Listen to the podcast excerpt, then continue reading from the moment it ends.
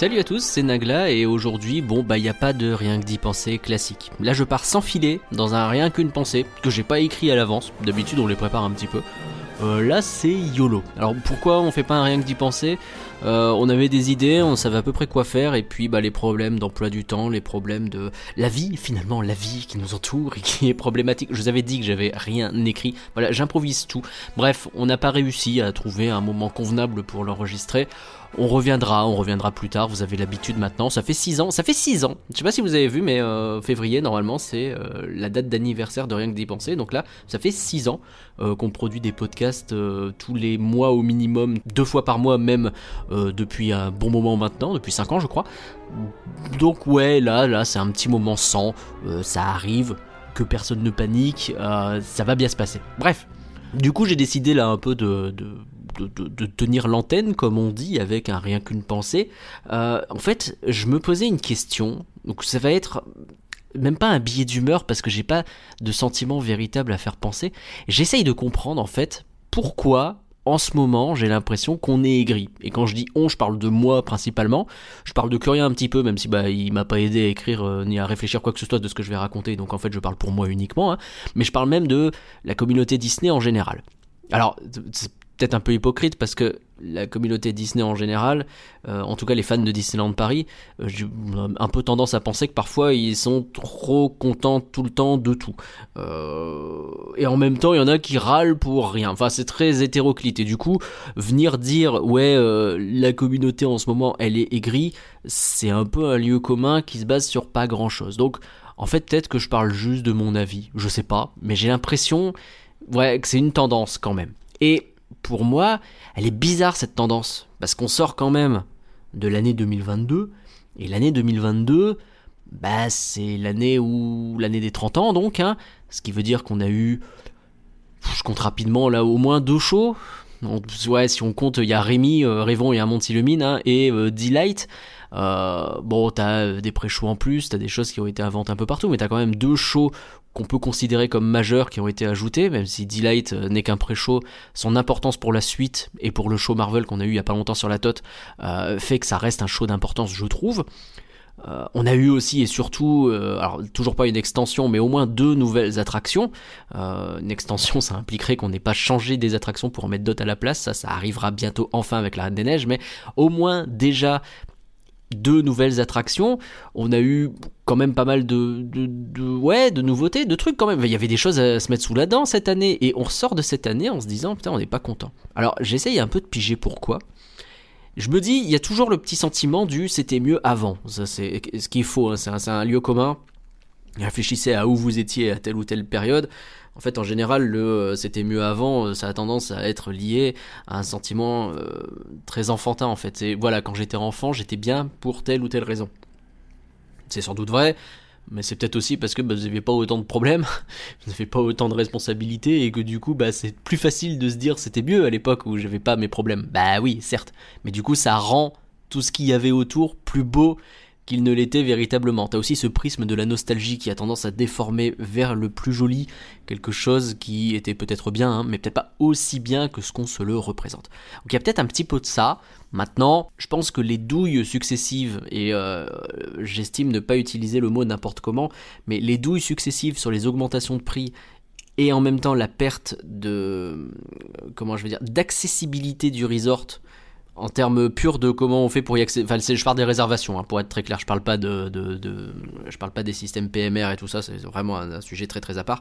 Mais tout ça fait que ouais, on est dans une période qui est plutôt négative. Mais est-ce que ça suffit vraiment pour penser ça? Est-ce qu'on n'est pas devenu un peu aigri aussi à cause des nouveautés qu'il y a partout ailleurs?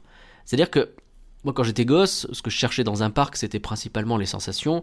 Euh, et puis petit à petit, en vieillissant, moi, c'est l'immersion qui m'attire le plus euh, quand je vais dans un parc. C'est être immergé dans un univers, dans une histoire, euh, que ce soit dans une attraction ou pas d'ailleurs, ça peut être aussi un spectacle. c'est pour ça que je suis pas très très rencontre personnage, ça pour le coup je m'en fous, mais ça c'est mon problème.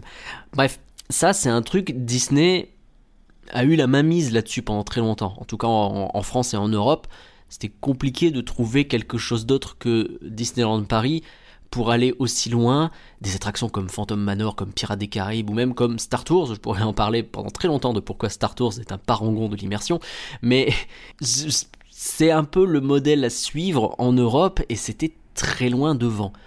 Et aujourd'hui, c'est plus si vrai. Et je pense que le fait d'avoir passé des moments incroyables à Efteling ou à Fantasyland, euh, pour parler de moi spécifiquement, voire même dans certaines parties de Toverland par exemple, euh, ça fait que c'est pas les seuls, hein. même, les petits parcs commencent à faire ça plutôt pas mal.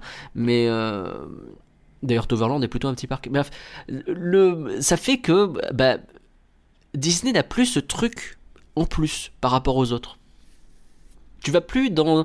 quand j'ai passé, j'ai passé ma jeunesse dans des parcs comme Bellward ou comme euh, Walibi Belgium ou, euh, ou Bagatelle, euh, où l'immersion elle était un peu au second plan. Quand tu faisais le, le, les coasters de Walibi, quand tu faisais les, les, les bouées de Bellward, ou le train de la mine de Plopsaland à l'époque où c'était Melly Park, il y a un train de la mine, je suis même pas sûr. Bref, je sais plus, je, mélange tout en ce moment. À l'époque, bah, j'avais des sensations, j'étais content. Il y avait une tour de chute à Bellward, je trouvais ça trop cool les tours de chute. Aujourd'hui, c'est le BABA, c'est le niveau zéro, la tour de chute. C'est vraiment quand tu sais. Enfin bref.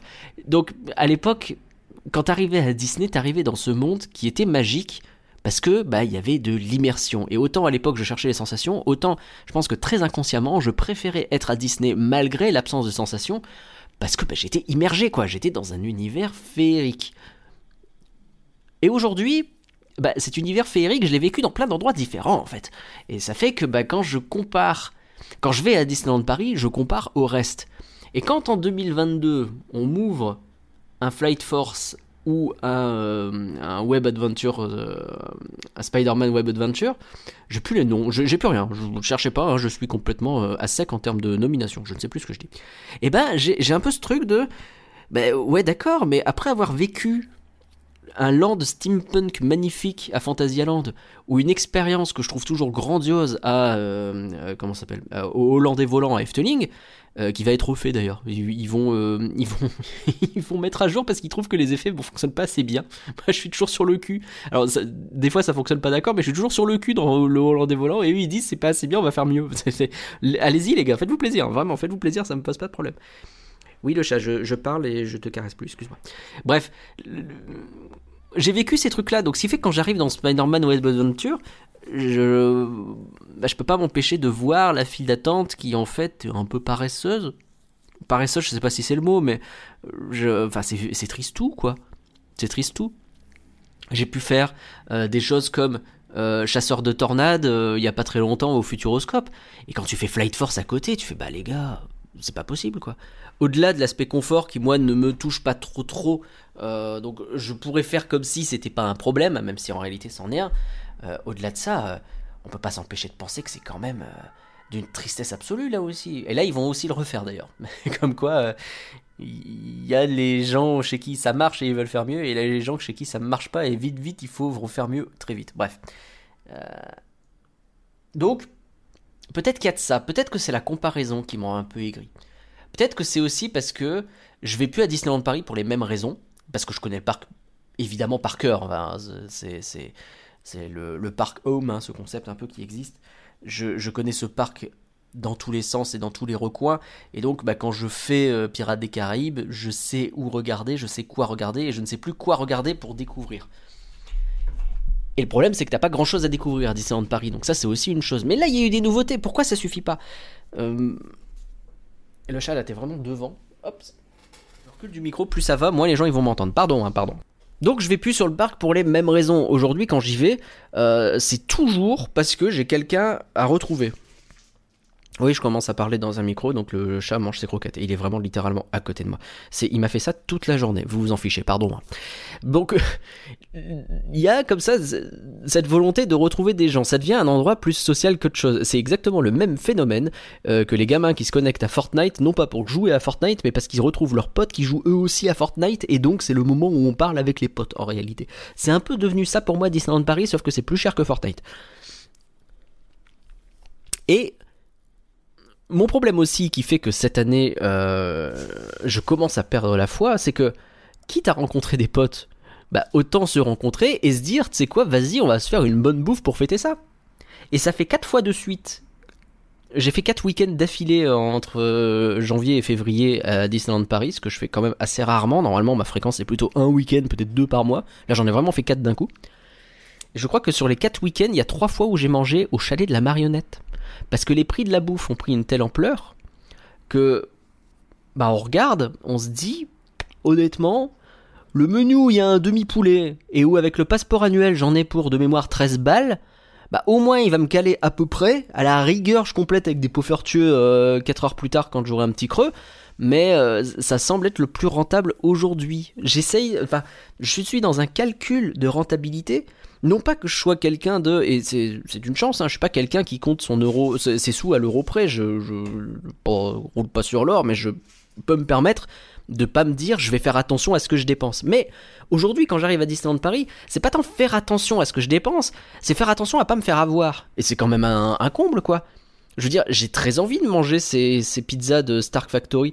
J'ai très envie de. de, ça, me pose pas de problème. Je voudrais manger très régulièrement à Stark Factory, mais je n'ai pas envie de me faire avoir, en fait. Je pourrais me le permettre, mais je ne veux pas. Et ça, bloque un peu le truc, ce qui fait que aujourd'hui, quand je vais à Disneyland Paris avec des potes, j'ai plusieurs contraintes en fait qui sont ajoutées à moi.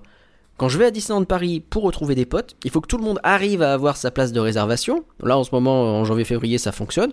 Euh, je vous promets qu'en novembre-décembre, c'était beaucoup plus compliqué parce que bah, tout le monde ne peut pas réserver au même moment, tout le monde n'est pas sûr de pouvoir venir. Et donc, quand tu arrives à mettre tout le monde d'accord, faut espérer que tout le monde réussisse à avoir sa place. C'est pas évident.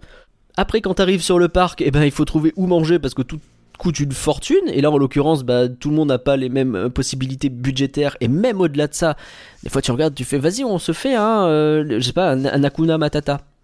Un Akuna tout court d'ailleurs. Non, Matata, je crois qu'il s'appelle. Ah, j'ai tellement, on l'appelle tellement Akuna que je crois que le nom du resto c'est quand même Akuna Matata. Ça serait bizarre juste Akuna. Bref, euh, ouais, ouais, vas-y, ouais, les aiguillettes de poulet ou je sais pas quoi, le festin du lion, festin du lion à 18 balles où t'as un petit kebab parce que soyons honnêtes, c'est un petit kebab. Je dis les prix de tête, hein, ça doit pas être 18 balles, mais et où t'as même plus le dessert qui va avec. À l'époque du dessert qui va avec, moi, j'argumentais avec rien. Je disais bah ça va, il est petit le kebab, mais bon, ça va, t'as un petit menu, c'est sympa quand même. C'est peut-être pas donné, mais ça va quoi. Aujourd'hui, je suis désolé, j'ai le sentiment de me faire. Donc non, je vais pas à la je réfléchis entre bah, le chalet de la marionnette et euh, bah, le cowboy cookout avec son menu où t'as plein de trucs dedans au moins même s'il n'y a plus la tarte aux noix de pécan. Mais le problème c'est que tout le monde n'aime pas le cowboy cookout pour des raisons évidentes de c'est quand même vachement de la viande et ceux qui sont un peu moins viande et bah tout de suite c'est un peu bref je suis dans un calcul. Je veux pas aller à Disneyland Paris pour me poser la question réfléchir pendant trois plombes sur où est-ce que je vais bien pouvoir bouffer sans me faire avoir. Et le truc en plus, je pense, c'est que c'était aussi intéressant d'y retourner pour voir justement les nouveautés. Et ils avaient mis en place ce système de saison et de soirée, où très honnêtement, euh, on a eu un âge d'or en 2019, euh, juste avant le Covid, euh, où bah, tu pouvais y aller tous les 2-3 mois et découvrir des nouvelles choses, ou redécouvrir le show Pirates et Princesses, en l'occurrence pas en 2019, mais enfin je crois pas. oh si peut-être, je sais plus. Mais bref, redécouvrir un show populaire qui remettait en avant. Et mais il y avait toujours des trucs nouveaux quand même. Moi, quand ils refont la saison Marvel en changeant largement le Avengers Assemble, euh, j'étais content. J'étais content de voir ce show qui prenait de l'ampleur, etc. Là, on a été bloqué avec, euh, on est toujours bloqué d'ailleurs. Ça va durer deux ans cette affaire. Avec Rémi, euh, dont bah, je ne suis pas un fanatique autant que j'aurais pu l'être de, de Jungle Blue Jive, voire de Pirates et Princesse. Je pense que deux ans Pirates et Princesse, j'aurais été saoulé au bout d'un moment quand même. Bon, ah, peut-être que j'y serai retourné de temps en temps. Là, je vous promets que Rêvant et un monde s'illumine. Je passe devant, je me dis, je vais peut-être m'arrêter vite fait pour regarder, puis je fais, bon, mais je connais en fait. Enfin, je, pas, ça m'emporte pas. Voilà, on en avait déjà parlé mille fois. Mais ça fait que j'ai rien de bien neuf. Je vais pas rester pour Delight tard. C'est devenu rare qu'on reste tard le soir, alors qu'il y a Delight. Parce que bah, Ilu, on le connaît par cœur. Je suis un défenseur d'Ilu, mais on le connaît vraiment par cœur, par cœur. Et euh, bah, peut-être un peu neuf, quoi. Donc je sais pas. Je quand tu mets tout ça de bout à bout, ça fait que il y a plus tant d'enjaillement pour employer un terme qui n'existe pas à l'idée d'aller à Disneyland Paris. Il y a plus tant de, de non, je suis plus à ce point enthousiaste. Et c'est pas une perte de magie, c'est pas ce genre de conneries qu'on peut entendre, c'est pas que la destination est moins qualitative. Peut-être que oui, euh, effectivement, un de karcher sur le la montagne de BTM, ça ferait pas de mal. Euh, peut-être qu'il y a les attractions qui ferment, le Nautilus, le Small World, tout ça, c'est des trucs qui jouent parce que t'as l'impression que le resort n'avance pas. C'est vrai. Mais c'est pas ça qui me bloque. C'est vraiment mon expérience sur place qui me fait dire que bah, quand j'y vais, je suis frustré, quoi. Et en même temps, je me rends compte des progrès parce que il y a un truc bête, hein, c'est que là, il y a eu une, euh, y a eu l'annonce des castings pour euh, les rythmes de la Terre qui vont encore continuer.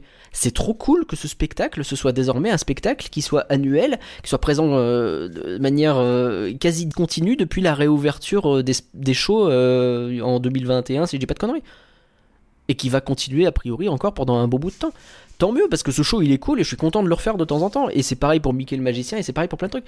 Mais tu te rends compte que la, destination je peux pas dire qu'elle est pas premium aujourd'hui mais je peux dire qu'elle me met des bâtons dans les roues pour m'empêcher de m'amuser. Et je parle pas d'empêcher les gens de monter sur des rebords euh, parce que ça risque de faire mal. Je parle bien de, de, de laissez-moi vous aider laissez-moi euh, vous donner de l'argent Disney. Je vous promets que j'ai envie un peu. Mais traitez-moi pas comme quelqu'un qui doit se faire avoir. Traitez-moi pas comme un porte-monnaie sur pattes, par pitié. J'estime avoir un petit peu plus d'honneur que ça. Voilà, je sais pas où j'allais, je sais pas si c'est plus clair, je sais pas si c'est. Là, je conclue en disant porte-monnaie sur pattes, je suis même pas sûr que ce soit ça mon problème, parce qu'à la rigueur, c'était juste cher. Non, c'est voilà une succession de problèmes, de, barrières qui sont mises à mon fun. Je ne peux pas m'amuser. En fait, peut-être, je vais conclure là-dessus. Quand on est dans un espace où on doit être euh, immergé, où on veut s'imprégner de l'histoire, il y a cette suspension d'incrédulité qui existe. C'est un truc très cinématographique à la base, mais ça existe un peu dans tout le domaine. Euh, enfin, dès que tu racontes une histoire, tu as ce truc-là qui se met en place. C'est, euh, bah oui, dans Star Wars, j'accepte qu'il existe des épées laser et des vaisseaux qui font piou-piou, parce que je suis dans un univers où je comprends que c'est comme ça que ça doit fonctionner. Et donc, je suspends le fait que bah, ça n'existe pas les épées laser, puisque bah, dans cet univers-là, ok, ça existe. Et en fait, j'ai... Comment je pourrais appeler ça? À Disneyland Paris, j'ai besoin d'une suspension de clientélisme. C'est même pas le bon mot. J'ai besoin en fait d'oublier que je suis un type qui est venu en payant son entrée pour acheter des trucs chers et faire tourner une entreprise. Et j'ai un peu le sentiment d'être ça. Ça revient un petit peu au porte-monnaie sur patte en réalité, je me rends compte. Mais parce que je j'ai besoin de me dire ok je vais acheter ma place à Disneyland Paris je vais acheter mon passeport annuel pour Disneyland Paris et après ça va m'ouvrir les portes en grand et on va être content de m'accueillir et on va m'offrir des endroits où je pourrais me faire plaisir d'une façon ou d'une autre où je vais me dire c'est un peu cher mais ok admettons je me fais plaisir et c'est tout. Et là c'est pas le cas. Je vais terminer sur une anecdote mais aujourd'hui j'ai euh, une ancienne collègue euh, qui m'a contacté et qui m'a demandé ouais euh, je voudrais aller à Disneyland Paris avec une pote machin. Et euh, on envisage de prendre nos places à telle date. Et on est embêté parce que on peut pas les prendre avant parce qu'on préfère attendre quand même que la paye elle tombe parce qu'en ce moment c'est compliqué. Et du coup qu'est-ce qu'on fait? Est-ce qu'on attend ce moment-là? Est-ce que tu sais toi si les prix risquent d'augmenter d'ici là? Si les prix risquent d'augmenter d'ici là? Alors c'est une question qu'on se pose tout le temps mais Là, la question telle qu'elle est posée, bien sûr, les prix augmentent partout tout le temps, mais la question telle qu'elle est posée, c'est mais on a déjà vu Disneyland Paris monter ses prix très fort. On se rend compte que plus ça va, pire c'est. Cette collègue, je l'ai amenée au parc en 2019, en 2018, les prix, ils avaient déjà rien à voir. Donc, c'est pas que les fans qui se rendent compte de ça, c'est devenu vraiment collectif. Euh, j'ai des, il y a des témoignages comme ça. Je, sais que plein de gens euh, fréquentent d'autres gens qui se disent ouais. Euh, toi, t'es fan de Disney, ça coûte combien une journée à Disneyland Paris? Vas-y, ça coûte tant. Ah ouais, ok, ok, très bien. Le parc Astérix, ça a l'air pas mal, quoi. Enfin, c'est devenu cher et quitte à payer ce prix-là, pourquoi pas? Mais donnez-nous le sentiment d'être d'être un peu particulier quand on paye ce prix-là. Et je je me sens pas comme un invité, puisque c'est un terme que vous aimez utiliser, même si je pense que nous sommes des clients avant d'être des invités. Euh, un invité, on ne vérifie pas sa réservation 10 mètres avant une barrière qui va vérifier si ton truc est ok.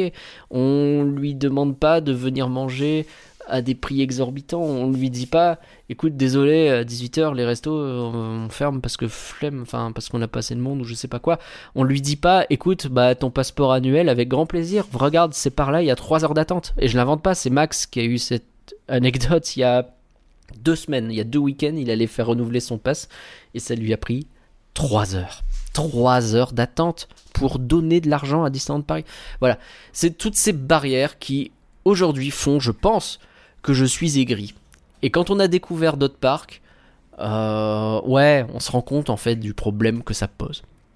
J'espère, j'espère que ces trucs vont se résoudre. Peut-être que non, hein, peut-être que je me leurre, peut-être que bah non, on est rentré dans cette nouvelle phase. De, on pourrait parler de gentrification, on pourrait parler de meilleur contrôle des flux, parce que de fait, on attend un peu moins dans les attractions, je trouve. Oui, il euh, n'y a plus de fast-pass. Bon, je, pense que c'est plutôt une bonne nouvelle en réalité.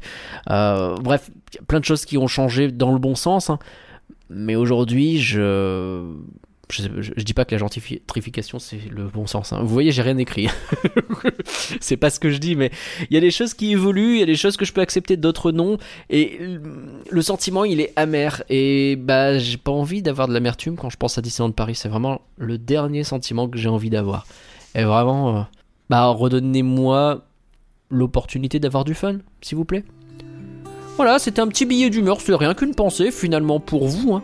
Euh, J'en profite juste pour remercier les patrons. Je vais pas le chanter parce que tout seul c'est triste. Je vais pas chanter tout seul les patrons, mais je vais me permettre quand même euh, euh, de les nommer. Merci donc pour leur soutien à. Alors il faut que je les retrouve parce que même ça je l'ai pas préparé. C'est à la zob. hein. Merci donc à Marie, à Valaré et Valarette. Merci Greg, merci Victor, merci Canloar, merci Pierre. Merci Damien, merci Jérôme, merci Mirana, merci Samuel, merci bien sûr Alice et Bibou, merci Antinéa et enfin merci Nicolas. On se retrouve très vite pour de nouveaux contenus. Euh, Il y aura des rien que d'y penser. Bah, dans deux semaines, il y aura l'actu. Euh, Peut-être qu'il y aura des formats courts d'ici là encore, hein, c'est pas impossible. Euh, la semaine prochaine, il y a le flanc euh, qui sera sur du Dragon Ball. Voilà, je vous ai spoilé. Vous avez aussi la Disney's Music Box. Ah oui, le live ce soir. Si vous écoutez là le matin de la sortie du podcast, le live c'est sur Dumbo dès ce soir sur twitch.tv slash et la bête.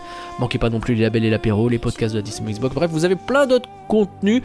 J'ai l'impression qu'en vrai, des fois, quand on prend une pause, ça peut permettre aussi aux auditeurs de prendre un peu d'avance ou de rattraper leur retard sur toute la profusion de contenu qu'on peut produire quand on regarde tout et la bête. Merci de m'avoir écouté, j'espère pas avoir été trop pénible parce que mine de rien j'ai été long.